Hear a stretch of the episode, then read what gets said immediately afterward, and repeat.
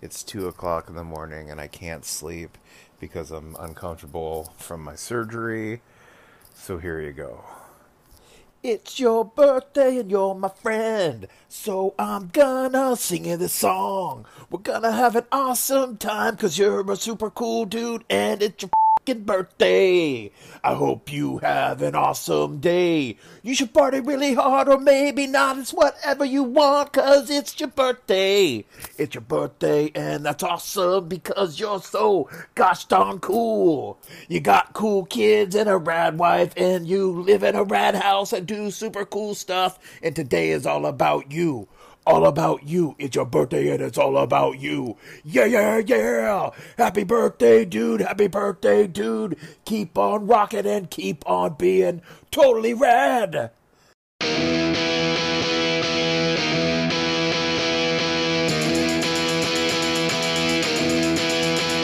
He was slinging pawns at a B&B when he had an epiphany.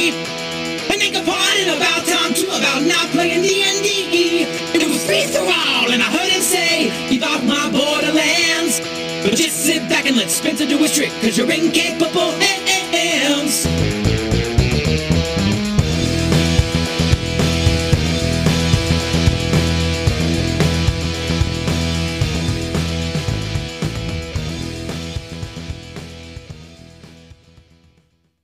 Hello and welcome to Keep Off the Borderlands. My name's Spencer, aka Free Thrall, and opening the show there, we heard the dulcet tones, the rock stylings of Mr. Joe Richter of Hindsightless.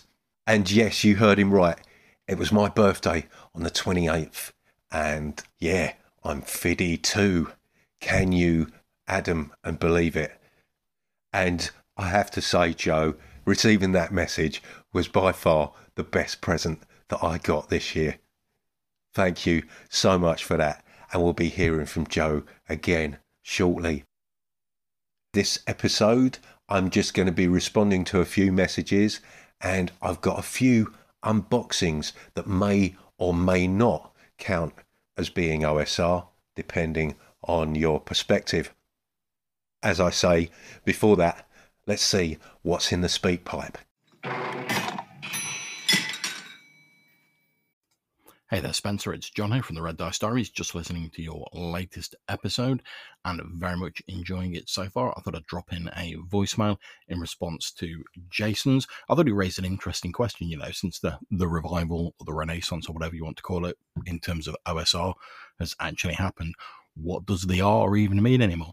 And I'd like to put out my suggestion, which is just to change it to role play.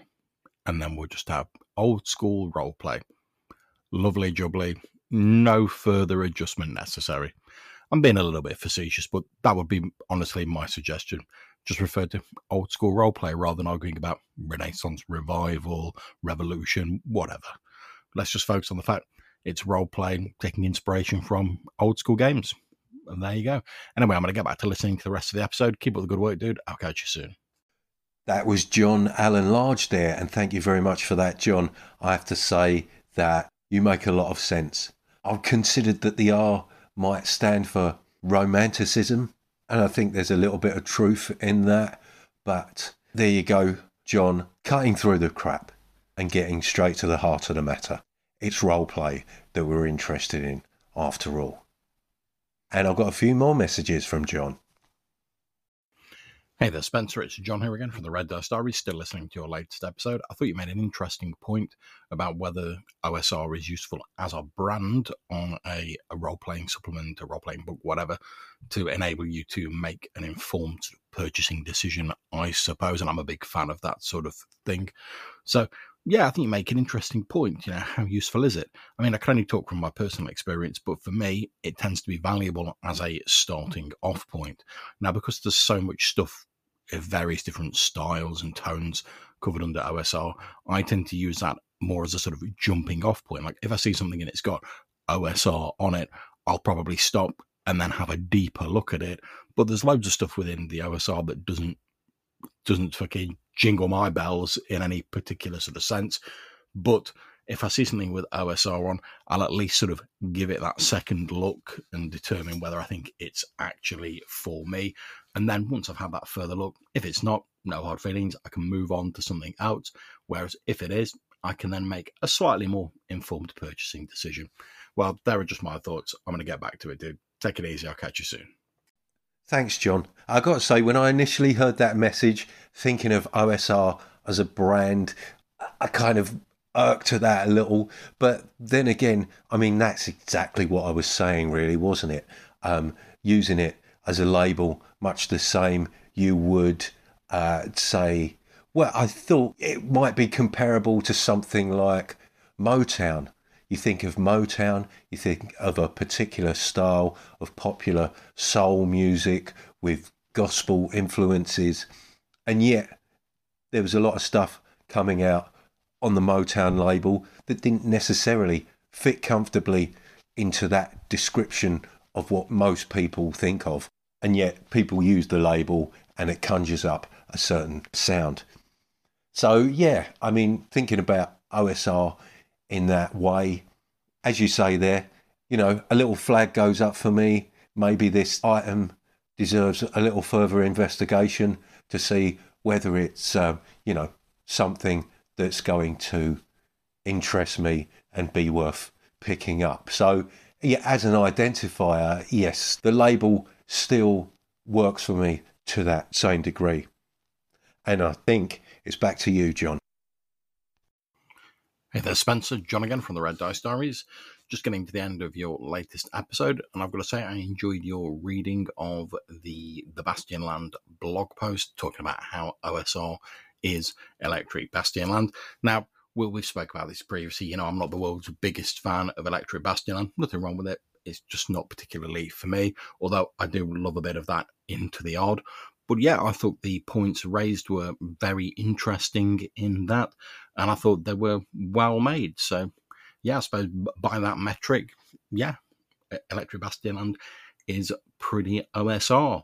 And in fact, having uh, listened to your episode, I'm going to go back and have a look at my copy of it, reappraise it. I might even do an episode for OSR October if I've got the time, talking about my reappraisal of it. So I think that's the real benefit of your episode. It's inspired me to go back and have a look at a book which has probably lain too unthumbed on my shelf for far too long. So thank you very much for that. I'm going to go and listen to the last little bit of the episode now.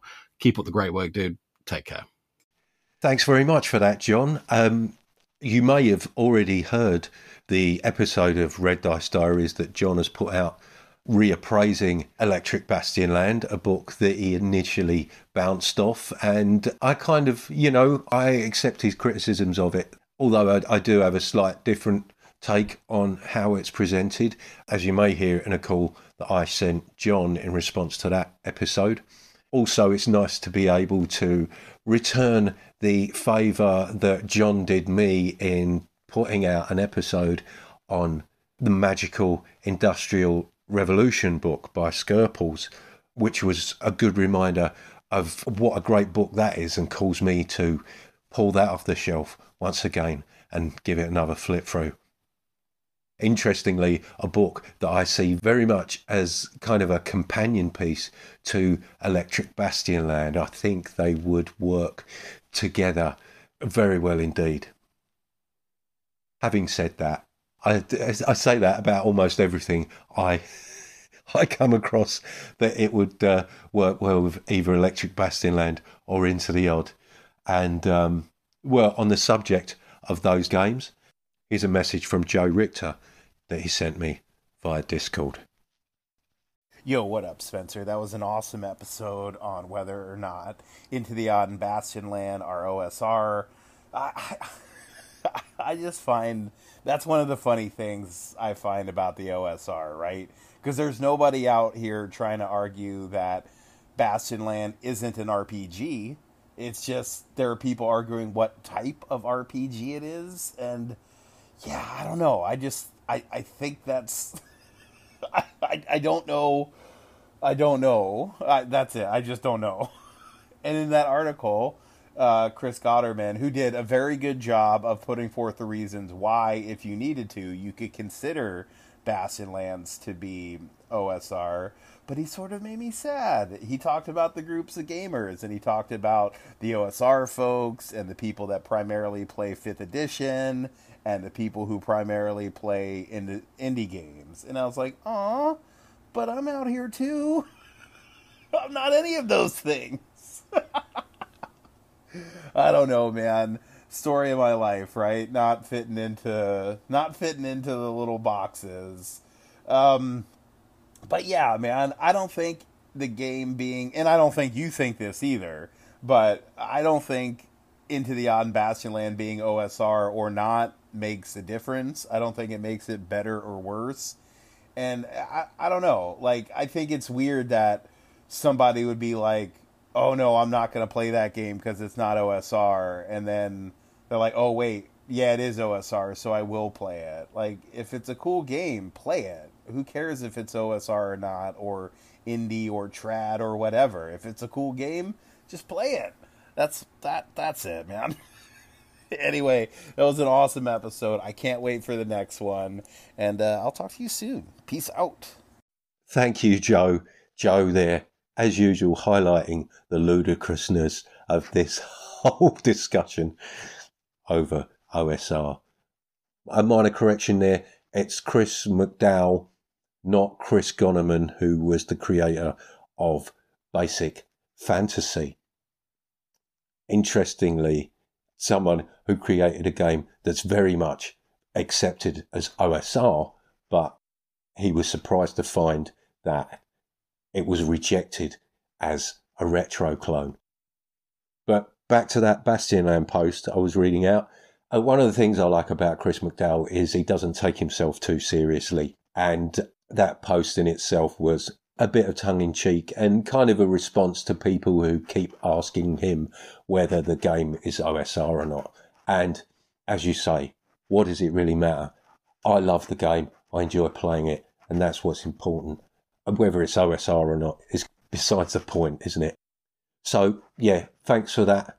And also, isn't it nice, Joe, to be the guy that can't be pigeonholed, the one who doesn't fit nicely into a little box? You know, I mean, that's what that's what we all love about you, Joe. You play Pathfinder, you just get on with it and continue having a blast, no matter how it's going to be categorized. Great stuff, Joe. Don't go changing. Now, I think I've got one last thing in the SpeakPipe.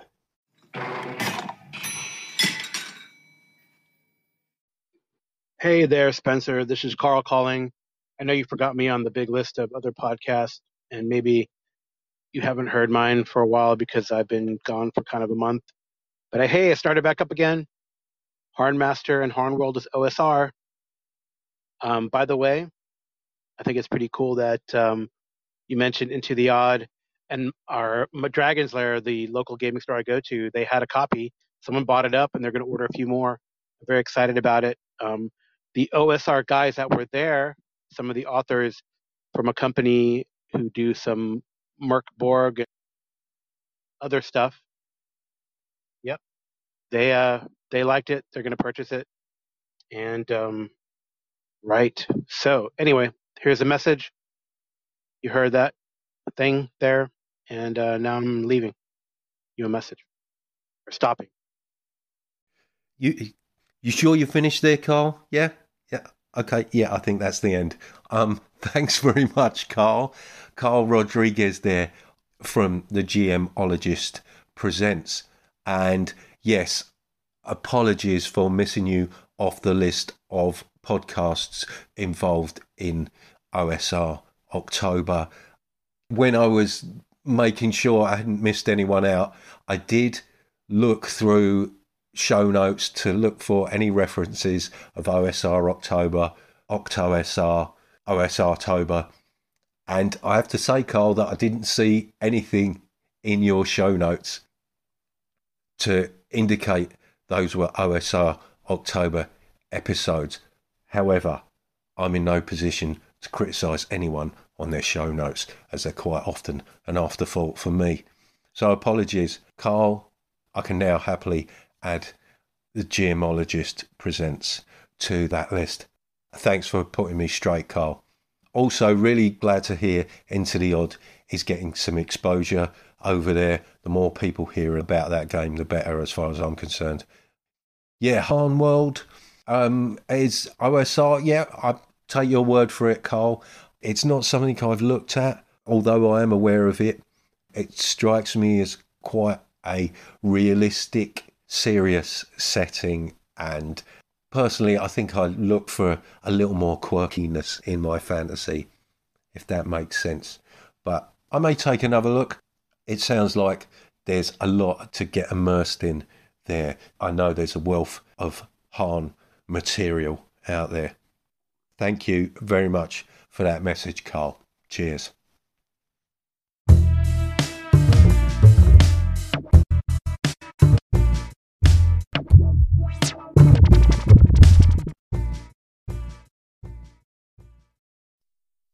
I've got a package here.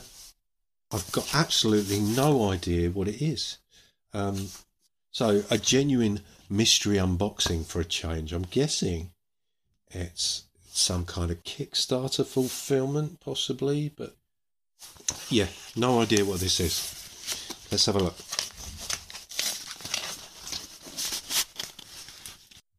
Uh, the size of the box suggests it's an A4 book.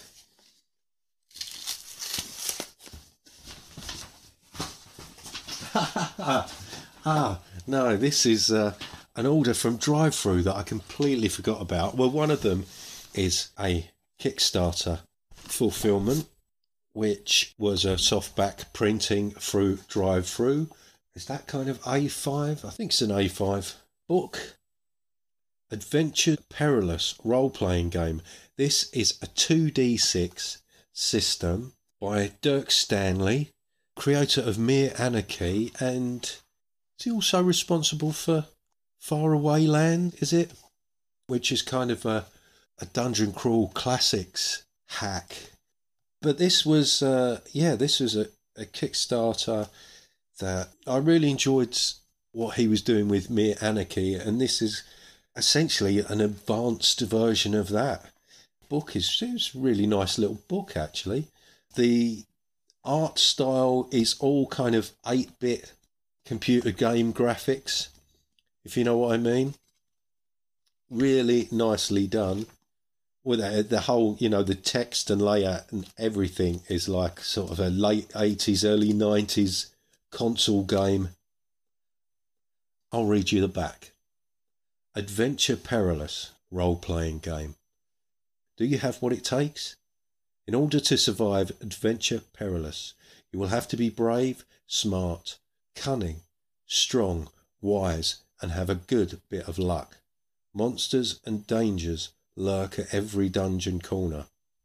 Grab your friends and find glory, riches, fame, death.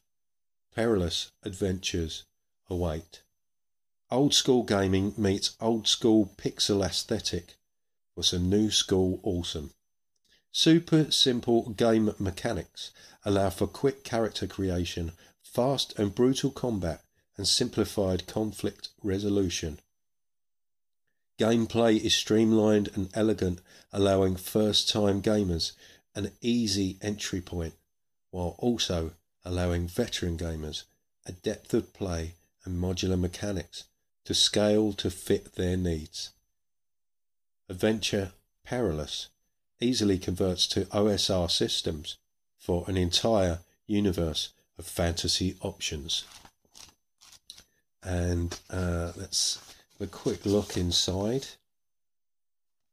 Contents, menu, everything's laid out like it's an arcade game screen. It's really, really cool. Introduction, basic rules, characters, advancement, legacy, gear, hirelings and pets, combat, recovery, magic, spellbooks, magic items, NPCs, oracles, downtime, OSR conversions, GM notes, character sheets. We've got monsters, bestiary, monster forge, dungeons, dungeon maker, dungeon encounters, overworld, travel, terrain, overworld encounters, overworld maps. And this this is such a neat, neat little book. It looks like it's got ev- absolutely everything you could possibly need. Um, in 120 pages. I did mention there that Faraway Land was a DCC hack. Now, I'm not entirely sure where I picked up that idea because it's a D6 dice pool system. Although there is a OSR version of it which is built on Swords and Wizardry. I think there may be some similarities with Dungeon Crawl Classics, perhaps more in the tone, maybe the way magic is handled. It certainly embraces the gonzo, but as I say, I don't really know where I got the idea that it's a hack of DCC. Now, I'm just going to read you a little bit of the introduction to Adventure Perilous. Adventure Perilous is a rules light role playing game that uses the Mere Anarchy RPG rule system with some slight modifications. The game is inspired by simple tabletop games like Tunnel Goons and Risus, as well as 8 bit RPGs from the 1980s. In Adventure Perilous, players take on the role of adventurers in a fantasy world as they embark on quests, battle monsters, discover secrets and treasure, and attempt to survive. Dice.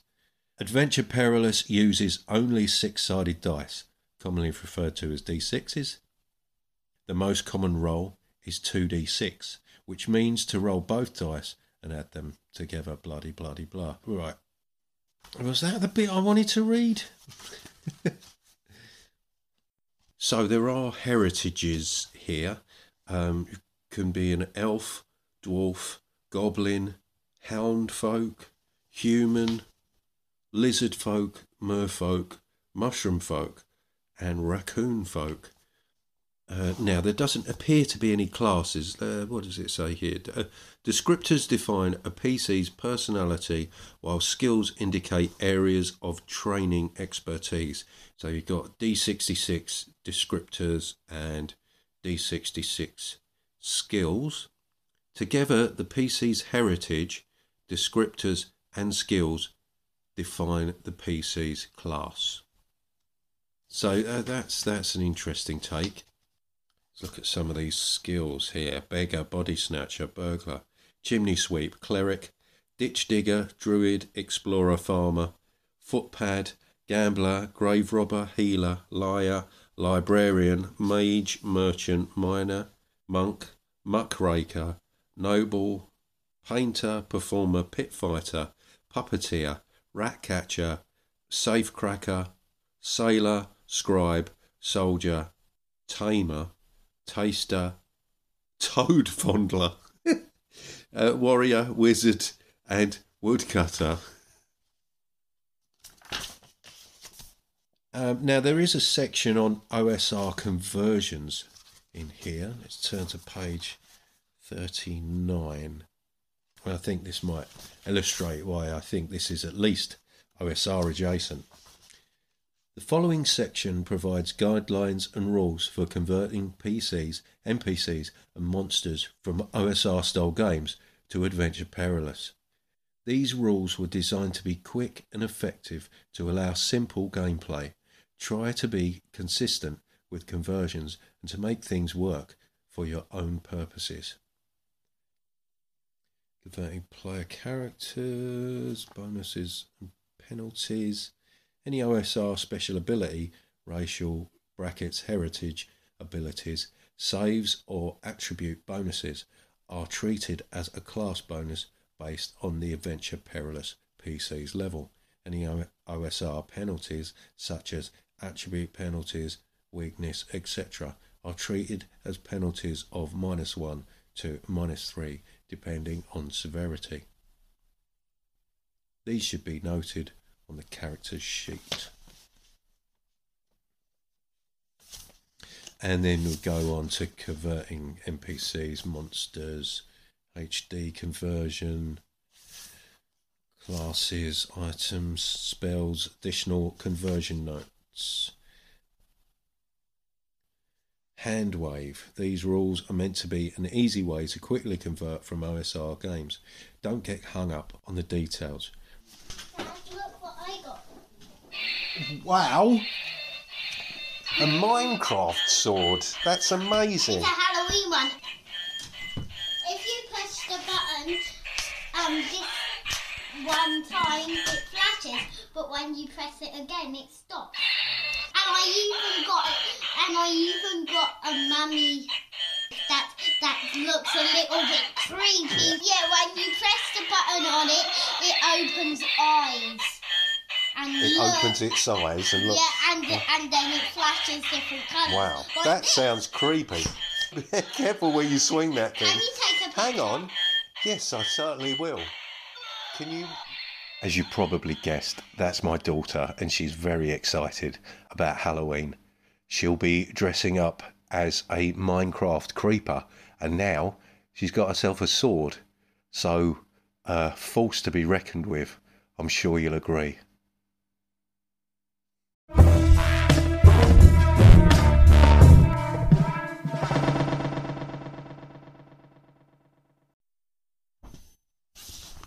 And the other book is A4.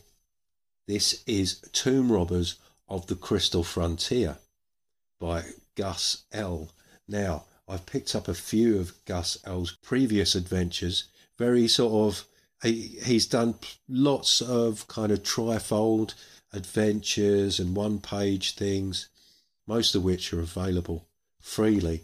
But this is a bit more substantial.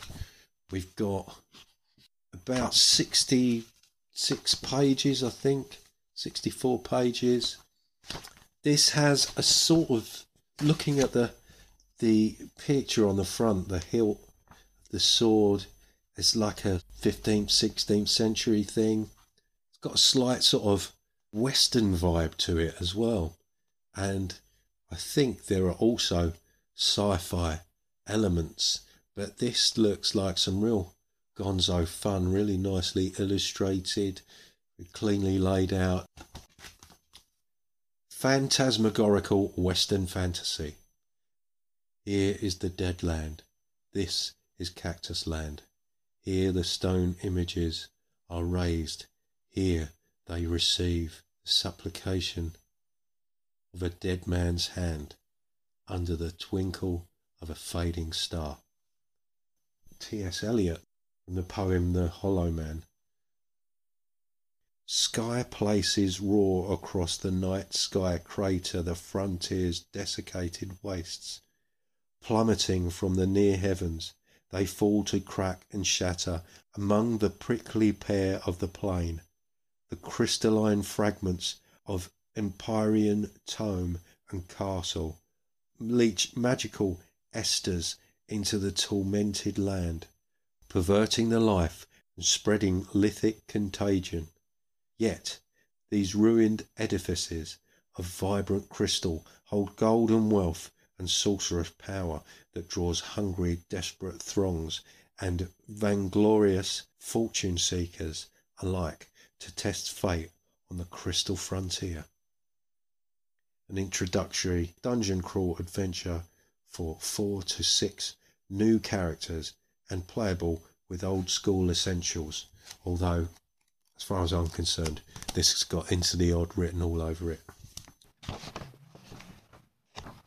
It's got a real nice sort of pale yellow and kind of purple grape colours throughout the book. Uh, mule train gossip, facts as they are spoken, deal, the dungeon crawl play style, nice big map here. It's like an isometric image and topographical map of Merkvies Rock. Into the rock, running random encounters, and then we've got list of random encounters, omens, and signs. Looks like this has got a lot of handy advice I guess that's why it calls itself an introductory adventure. Gus L does all his own illustrations. Yeah, it's just really nice style to his work. Exterior of Merkvi's Rock. So this is separated up into. You've got almost a page devoted to each area of the dungeon. It's really flavourful stuff. It's uh, yeah, so it's got this kind of western look, but there's also plenty of evidence of an ancient civilization here. So yeah, that's all the areas. The dungeon, concluding the adventure. So there's a lot of interesting, bizarre effects that can be triggered from these crystals that you're collecting. Um, difficult journey, Scarlet Town, and environs, philanthropists, Scarlet Town intrigues, um, and there's a nice map of the the whole area, Maiden Tombs, the Bay of Fallen Stars, Barrows Fields, Diamond Desert, Emperor's Ribbon, Golden Valley. Um, yeah, that's the frontier mapped. There's a yeah another a smaller adventure towards the back of the book. Common Grave, low level Crystal Frontier adventure. So yeah, all in all, a very interesting, evocative adventure site. And yeah, there's a really nice review of this over on uh, Fear of a Black Dragon, which I will a link to in the show notes. That was a nice surprise.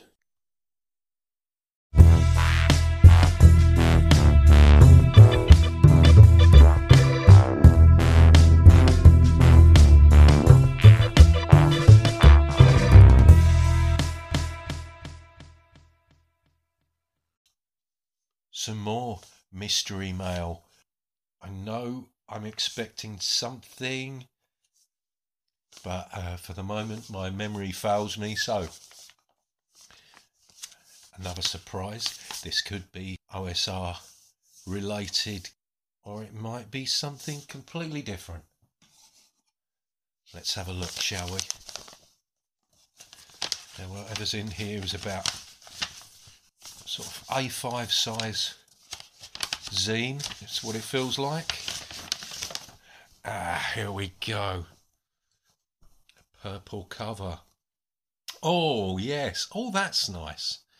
This is Anna X66 Redux. Now, Anna X66 is a game based on Into the Odd. So, as far as I'm concerned, it's OSR esque at least. It's future, post apocalyptic, but kind of uh, far future. Could be post human. It's certainly got a touch of the Numeneras about it. And a very nice little book it is too. Let's have a look. So a nice glossy cover. Anna X66 mark of the odd, and there is a couple of cloaked figures and a well, it looks like some strange structures rising out of the ground, um, possibly crumbling skyscrapers. There appears to be some kind of foliage growing on the one in the distance, and there's several figures look like are trying to traverse this bizarre looking landscape. Let's have a look inside the first page. Anna X66 Redux. Our fathers are dead, our mothers are machines. Anna X66 Redux is an RPG for 2 to 6 players aged 18 and up.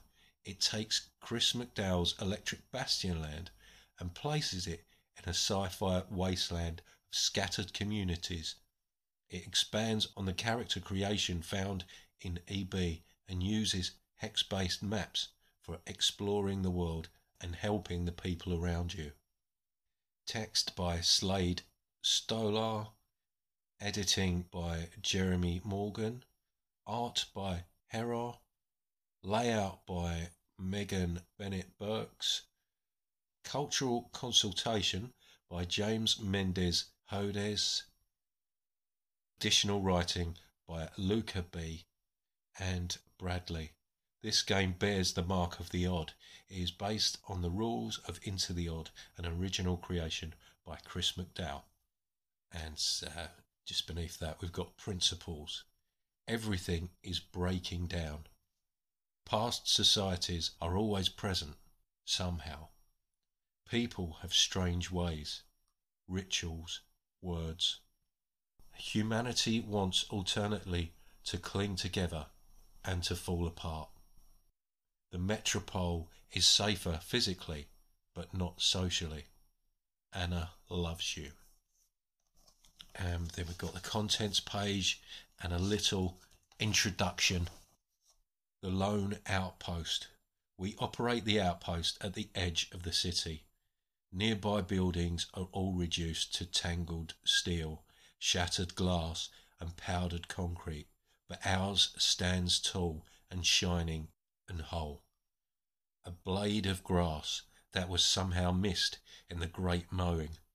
Looking eastward, we will see the sun rise over red barren hills, dotted with burnt out towns here and patches of burnt stumps there. Few people come to us from that direction, but we must still pay attention and be ready to go down and help them come in. Looking eastward, we will see the sun set over the city that we have built. It is occupied, but only partially, and only at the very centre, heart, and focus. And reclamation goes on, of course. New homes are always being carved out from the ruins at the ring, stacked with the mix of scavenged and newly made materials. Human society moves onwards, but stays rooted in the same places too. And why bother writing this kind of overwrought nonsense? I think it's because sitting and watching this road gives me too much time with my little stories. These novels movies, and comics are overwrought too, and eventually full of nonsense. We thought we knew what the future could be. The sheer arrogance in them is baffling.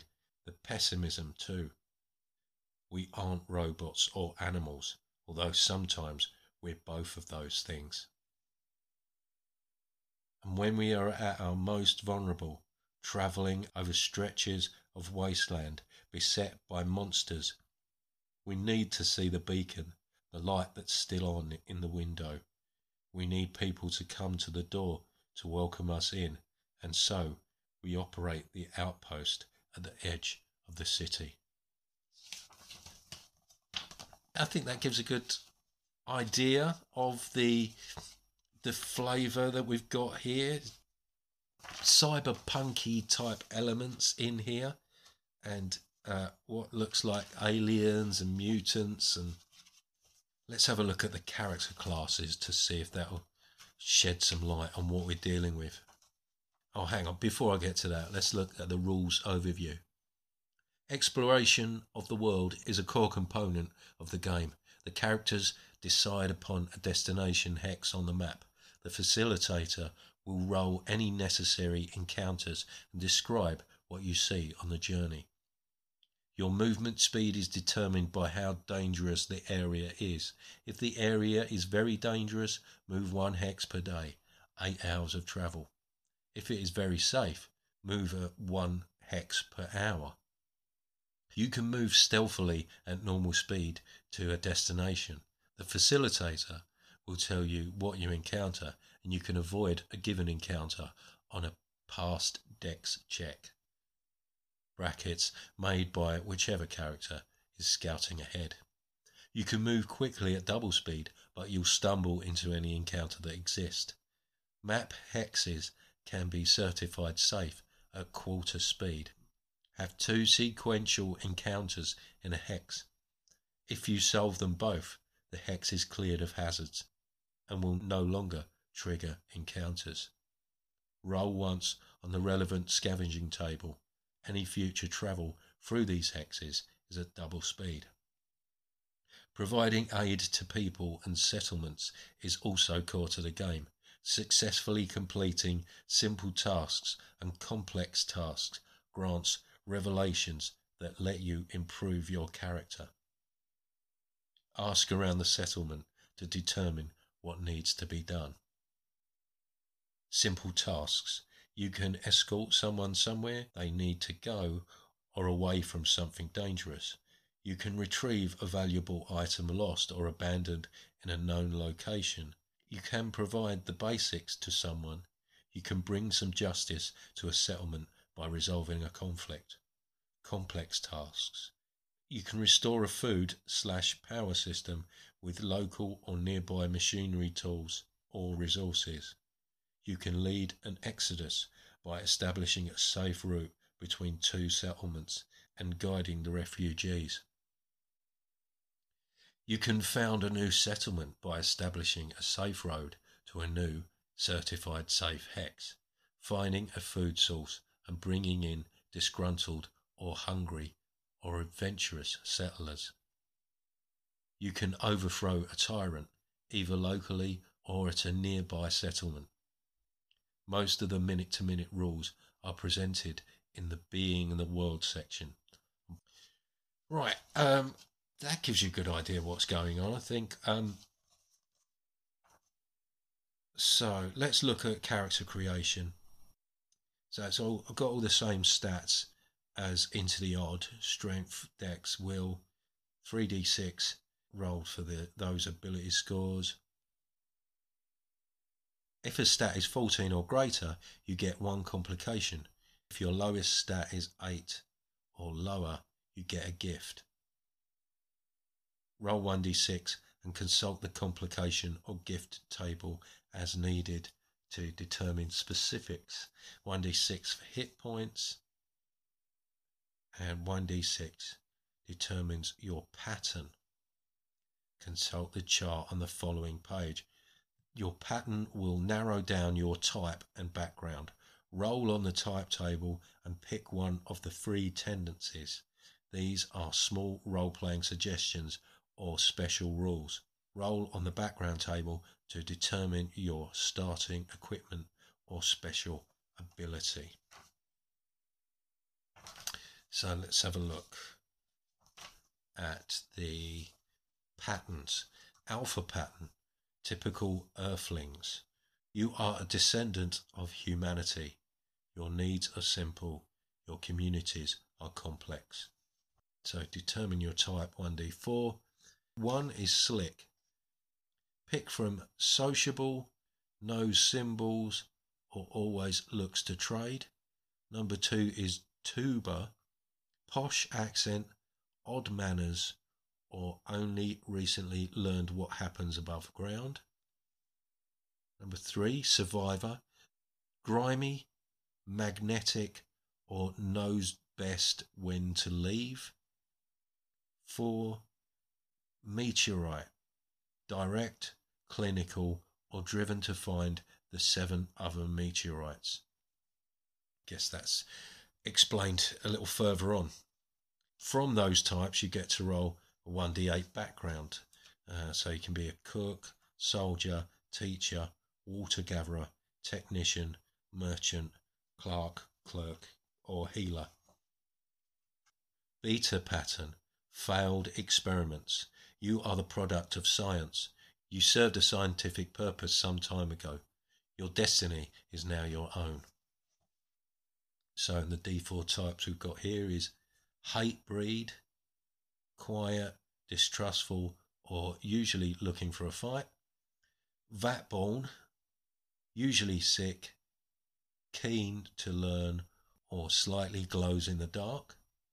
Clone, forgetful, friendly, or always having an existential crisis. Pair, intuitive, fragile, or see and feel exactly what the other does. I guess that means you uh, you're playing more than one character. Gamma patterns, far out spacers. You have been influenced by forces from beyond the visible stars. You see Earth as unfamiliar.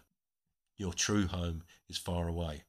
And the D4 types are Void Child, Odd, Intense, or you have just returned from the far side of space. Tentacles, Hungry, Antisocial, or literally just a pile of tentacles contained in a suit. Abductee, Unremarkable, Shy, or never well rested. Star touched, Gifted, Magnanimous, or sleep talking in alien tongues. Delta patterns, you are back from the other side of death. Your new appetites are frightful. Your choices will determine your humanity. And the types are thawed, cold, harsh, or your knowledge is long out of date. Retrieved, fearless, pale, you've seen what's on the other side and it's horrific. Feaster, hungry, dedicated, or trying to do the right thing. Zoner, clever, nervous, or wants to help others make the right choices. Beta patterns, lacking mitochondria. You are a new kind of being. Your body and thinking are distinctly non human. Your place among humanity remains undefined. And the types are Android, you are immune to poison, hot, cold, hunger, etc. You can self repair during short rests. Fungoid, you are healed by the sun and rain, or aquatic. Moonfolk, you can only eat dirt, can carry an additional bulky item without penalty, and you sleep for either minutes, most nights, or days, once per month. Homeostat, your body can metabolize anything an antimicrobial slime covers your skin, and a short rest requires a lot of water. Or sigma patterns, aphysical beings. You might not exist at all. When you live, glitch in reality. After rolling your type, decide whether your character of that type exists or not. If not, provide a reason why people think that you might exist re-roll a completely new character. If you decide that they do exist, proceed as normal. So the four types here are Scream Child. You are a being of pure anger with no known source. You take one damage of will for any damaging attack if the enemy is enraged. Otherwise, you are immune to physical harm. You deal 1d4 will damage in addition to any physical damage dealt during an attack atemporal. You blink in and out of space time.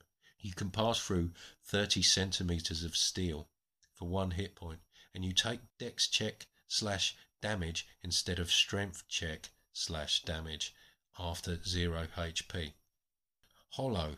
You're a hologram with a small projector, but otherwise you're non physical. Hits against you are impaired. You can lift or push 3 kilograms using short range telekinesis. Machine Intelligence 45C. You exist on a disk or the cloud somewhere. Your interactions are always via commandeered technology. You can see things that others can't. Got D6 backgrounds there. Time traveler, quantum error, alien interference, incident, successful experiment, alternate reality. So, yeah, some really bizarre things to uh, choose from there. And then you've got equipment, weapons, settlements. We've got a couple of uh, Couple of pull out maps and areas to explore. Oh, here, this might shed some more light on things. What is Anna? Why do I hear Anna when I sleep? Where is Anna taking us?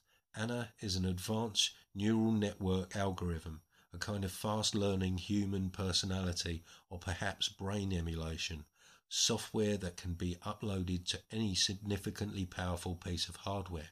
Anna can speak to you using any standard quantum perturbation emitter updated to Wildcat OS version 5.2 or higher. The sleeping human brain is particularly well attuned to the wavelet frequencies that Anna communicates on. You might feel that Anna is trying to nudge you in a particular direction or toward a particular decision. This is a side effect of Anna's communication with you and should not be taken as a well informed suggestion of the best course of action. Remember, you are an individual. Anna has no desire to see you harmed, but should you die, Anna's algorithm can obtain important information about the current universe upon your death. Now, I'm going to have to cut that short because I can hear my daughter crying, but um, I think that gives a good idea of what this is. It seems to be somewhere between Apocalypse World and Numenera. That's the sort of flavours I'm getting here. That's interesting. There's like a oh, it's a mini. It's a mini uh, GM screen with all the all the rules on there. That's quite handy. It's about the size of know a seven inch single sleeve, if you remember what those are like. And uh, yeah, it's a little three panelled mini GM screen. Nice. That is a 44 page staple bound full colour zine. I forgot to mention that was a Kickstarter by Slade Stolar and the previous version was an Ashcan edition, which is available on itch, which was created as part of the Electric Bastion Jam in August 2020 by Scablands Press.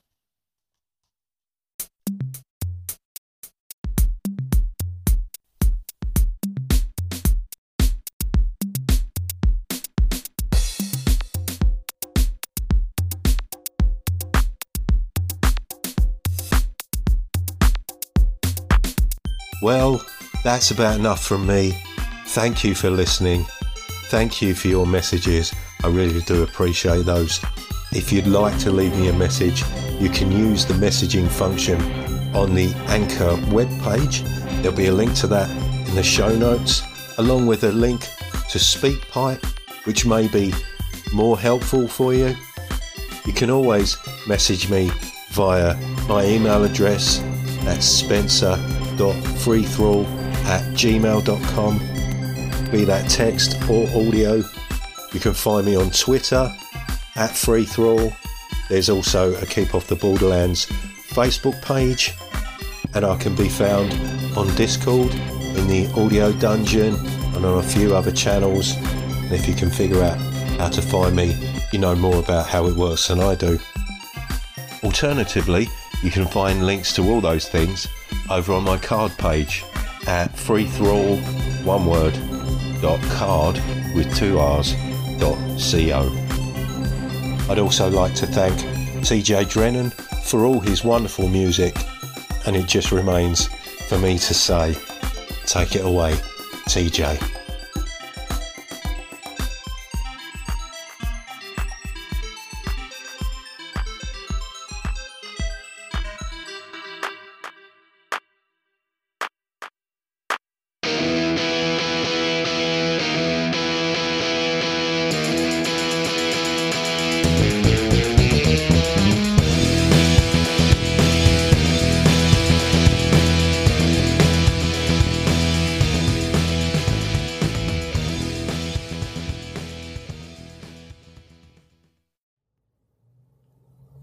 Warning if celebrating the sound of dice hitting the table and pondering the meaning of the many acronyms within your player's handbook doesn't cure that burning sensation, please see your doctor.